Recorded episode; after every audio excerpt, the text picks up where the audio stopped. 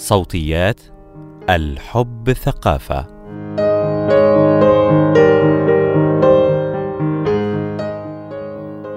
زيارة الطبيب أو الطبيبة خاصة حين تكون الشكوى متعلقة بالصحة الجنسية والإنجابية قد تحمل العديد من المخاوف وقد تعطل هذه المخاوف الوصول إلى قرارات صحيحة. تقديم خدمة طبية واعية وتلقيها. مقال لأمنية سويدان. لابد أنك احتجت في وقت ما إلى زيارة طبيب أو طبيبة نساء وإلى جانب حمل هم الشكوى التي ستعبرين عنها إليه أو إليها. قد تدور في ذهنك أسئلة أخرى متعلقة بخصوصيتك أثناء الزيارة وحقوقك كمريضة وقد تكون أمثلة هذه الأسئلة. هل أكشف هذه المنطقة؟ هل يحق للطبيب أو للطبيبة لمس هذا العضو؟ هل أخبر مقدم الخدمة بهذا الأمر؟ هل يحق لي الاستفسار عن كذا؟ وغيرها من الأسئلة التي تشتت المريض عن الهدف الرئيسي من زيارة الطبيب وتوعك مقدم الخدمة عن القيام بدوره وتجعل تلقي الخدمة الطبية الذي يفترض أن يكون حقا إنسانيا أساسيا عملية معقدة علينا في البداية أن نعرف أن في أي علاقة بين طرفين توجد موازين قوى وتوجد قوانين تحكم سواء كانت تلك القوانين معلنة أو ضمنية. ولكي تكون العلاقة ناجحة لا بد أن تتعادل هذه الموازين وأن تعمل القوانين على ضمان حقوق كل طرف من طرفيها. وفي ظل تفاوت العلاقات يجهل الكثيرون وربما يتجاهلون عمدا العلاقة الخدمية المتبادلة بين مقدمي أو مقدمات الخدمة ومتلقيها. وضمن هذا النوع المتجاهل من العلاقات تأتي العلاقة العلاجية. لذلك نرى من الضرورة أن يفهم كل من المرضى والأطباء طبيعة هذه العلاقة وموازين القوى بها وبالتالي يكونان على وعي أكبر بحقوقهما وواجباتهما. حقوق المريض في المواثيق الدولية. يعتبر الحق في الصحة من الحقوق الأساسية التي أكد عليها الإعلان العالمي لحقوق الإنسان. وهو لا يتوقف عند الحصول على خدمة جيدة فحسب بل يشتمل على العديد من الحقوق التي تتقاطع معها ومنها حق امتلاك الجسد وحمايته من الانتهاك. حق اتخاذ القرار عن وعي. حق الوصول إلى المعلومات. الحق في المساواة وعدم التمييز. ولخصوصية هذا الحق وما يتقاطع معه من حقوق كان طبيعيا أن نجد الكثير من الضمانات التي تساعد على تطبيقه. ولكن فيما يتعلق بالصحة الجنسية وبسبب حساسيه الموضوعات الجنسية في العالم كله وفي العالم العربي بشكل خاص قد يكون توفير هذه الضمانات أصعب. الصحة الجنسية ما لم نستطع البوح به. الطبيب أو الطبيبة ابن مجتمعه ولا تجعله مسؤوليته الصحية ينفصل تماما عن هذا المجتمع. فإذا كان المجتمع يميل إلى السيطرة الأبوية والوصايا على الأفراد سيكون الطبيب أو الطبيبة أقرب لذلك. بالإضافة إلى ذلك مسؤوليات الطبيب أو الطبيبة تجعله يمثل نوعا من السلطة المعرفية على المريض أو المريضة. فالطبيب صاحب الكلمة الأخيرة بحكم موقعه وبقدر ما يملك من معلومات وقد يزيد هذا الحس الوصائي في مجتمعاتنا خاصة إذا كان الطبيب رجلا وكانت المريضة امرأة. ولأن الطبيب يعرف أكثر ترتكب العديد من الانتهاكات خاصة لعدم وجود كود أخلاقي واضح يحمي المريض وقانون عمل يحمي مقدم الخدمات الطبية. من خلال عملي كطبيبة شاهدت الكثير من النساء خاصة إن كن مراهقات أو من الفئات التي لديها ظروف خاصة كاللاجئات أو صاحبات الإعاقة أو الأقليات الجنسية. لا يتمكن من الحصول على خدمة جيدة فيما يتعلق بصحتهن الجنسية. مع الوقت أدركت أن الأمر لا يتعلق بالنساء أو الفئات التي همشت عمدا. بل توجد مشكلة في الطريقة التي يتعاطى بها مقدم الخدمات الطبية مع قضايا الصحة الجنسية فهناك فجوة بين القوانين والطريقة التي تطبق بها وبين المفاهيم التي تعلي الوصايا المجتمعية حتى على حساب الطب. هذه الوصايا ترسي ثقافة العيب لدى الرجال والنساء، فمن العيب أن يعاني الرجل من اضطراب جنسي، ومن العيب أن تشكو امرأة من عدم قدرتها على الاستمتاع بالجنس.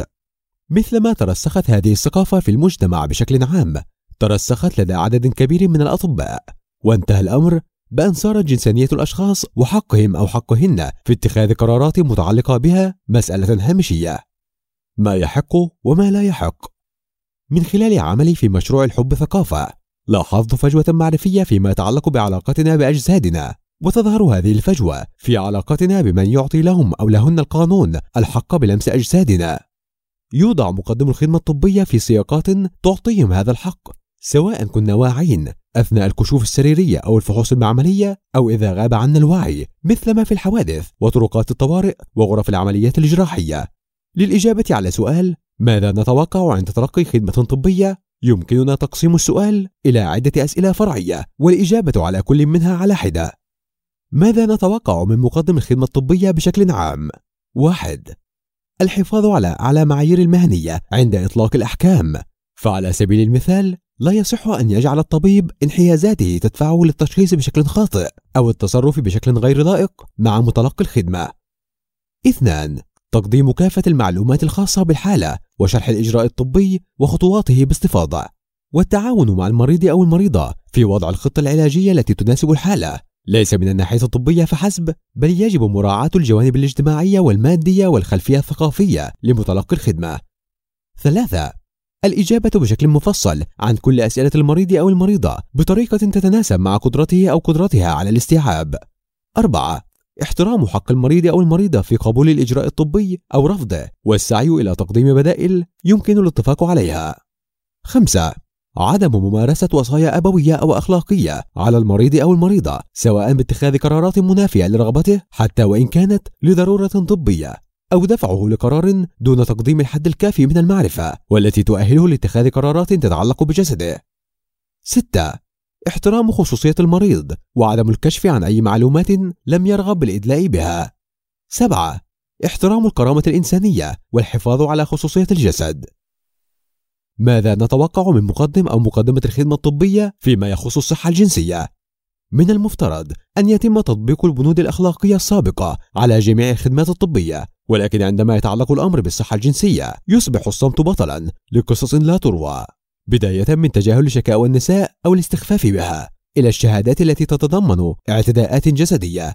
هناك الكثير من الانتهاكات التي تحدث فقط لأننا نتحدث عن جنسانيتنا مثل واحد وضع فرضيات عن الحياة الجنسية للأشخاص وتصديقها والتعامل على أساسها. على سبيل المثال يتجاهل الكثير من مقدمي أو مقدمات الخدمة الطبية السؤال عن التاريخ الجنسي لمتلقي الخدمة إذا كتب في إثبات الهوية غير متزوج أو متزوجة.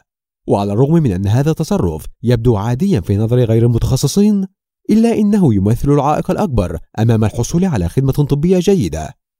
اثنان تجاهل شكاوى النساء وعدم الاعتراف بآلامهن فللنساء تاريخ طويل مع ما أطلق عليه اصطلاحا هستيريا والتي لا تمثل سوى مجموعة أعراض لم ينجح الأطباء في تشخيص سببها. لتظل تهمة ملاصقة للنساء حينما يذهبن لطلب خدمة طبية. ثلاثة إطلاق حكم طبي بناء على وصم بعض الفئات. فعلى سبيل المثال يخلط بعض مقدمي الخدمة الطبية بين قناعاتهم الشخصية وبين الدلائل العلمية التي توضح الطريقة الصحيحة لتشخيص الحالات وتقديم الخدمة المناسبة لها ويحدث ذلك خاصة مع الفئات الموصومة اجتماعيا كالعاملات بالجنس أو المجتمعات الكويرية. أربعة الترافع عن تقديم المعلومات الوافية بخصوص الحالة نظرا لمعايير اجتماعية أو قناعات دينية على سبيل المثال لا يشرح الكثير من الأطباء التأثيرات التي قد تحدثها بعض الأدوية مثل الأدوية المضادة للاكتئاب على الحياة الجنسية للمراهقين والمراهقات بدعوى أنها معلومة غير ضرورية في هذه المرحلة وبافتراض أن جنسانية المراهقين والمراهقات أمر ليس ذا أهمية. خمسة عدم احترام بعض مقدمي أو مقدمات الخدمة الطبية لخصوصية الأجساد فبعض مقدمي أو مقدمات الخدمة الطبية لا يأخذون إذن المريض قبل لمسه أو تعرية جزء من جسده إن كان رجلا وفي العموم ينبغي للطبيب أو للطبيبة سواء كان متلقي الخدمة امرأة أو رجلا أن يشرح سبب لمس هذا الجزء من الجسد أو طلب كشفه أو تعريته 6. التمييز ضد بعض الفئات أثناء تقديم الخدمة الطبية مثل ذوي وذوات الاحتياجات الخاصة أو حاملي أو حاملات فيروس نقص المناعة البشرية أو العابرين أو العابرات جندريا 7.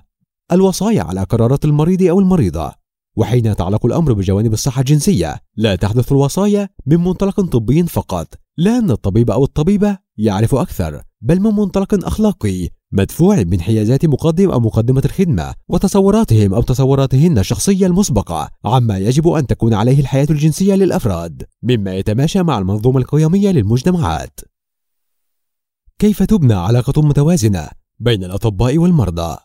عندما يتبادر إلى أذهاننا هذا السؤال سنجد أنه يحمل العديد من الأوجه والإجابة عليه تتطلب ساعات طويلة من تحليل الأسباب وتفنيدها. فهناك أسباب تتعلق بمتلقي الخدمة ذاته وأخرى تتعلق بالمنظومة. ولكن كي نجد المخرج علينا كمقدمي أو مقدمات خدمة طبية العمل على ما يمكننا تحسينه وهي المهارات التي يصعب اكتسابها من خلال دراسة نظامية وأهمها مهارة التواصل والتي يمكن تحسينها عن طريق التالي. واحد التفكير في أفضل طريقة لتوصيل هذه المعلومة إلى المتلقي.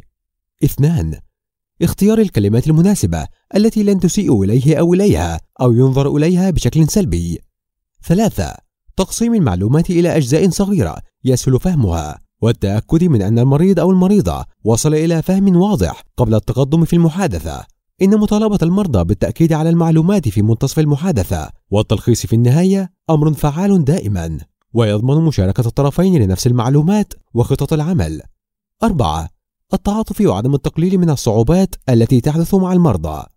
خمسة مشاركة المرضى في صنع القرار العلاجي بدلا من أن يظلوا في الظلام. ستة النظر في دور شريك المريض أو مقدم الرعاية أثناء الاستشارة. سبعة استخدام مهارات التواصل غير اللفظي كلغة الجسد والتواصل بالنظرات مع الحفاظ على المساحة الشخصية للمرضى. وأخيرا ما الذي يمكننا فعله كمتلقين للخدمة عند اللجوء إلى الاستشارات الطبية؟ كل ما علينا فعله هو كسر موروثنا الثقافي الذي يضع المسؤولية على عاتق مقدم الخدمة الطبية فمن حق المتلقي أن يساهم في صنع القرار بصفته طرفا فاعلا تحديدا النساء التي يعانين من التهميش والتجاهل. فإذا كنت امرأة تود الحفاظ على كرامتها الجسدية وحقها في امتلاك قرارها. يمكنك الاهتمام بالخطوات التالية. واحد الاستفسار عن خطوات الفحص السريري أسبابها وكيف تتم ولماذا تتم بهذه الطريقة. اثنان الاستفسار عن الفحوص المعملية المطلوبة والاحتياطات الواجب توفرها عند إجرائها. ثلاثة المشاركة في وضع الخطة العلاجية والبحث عن بدائل أكثر ملائمة. أربعة اختيار الطريقة المناسبة لمتابعة الحالة. خمسة وضع آليات تقييم الخطط العلاجية بالاشتراك مع الطبيب. ختاما. عليك أن تدرك أو تدركي أن المعرفة حقك وأن القرارات المتعلقة بصحتك لا تتحقق إلا عن وعي بجميع الخيارات المتاحة ووجود مساحة من الحرية لاتخاذ ما يلائمك منها لأن الطبيب أو الطبيبة لا يعرف أكثر بالضرورة.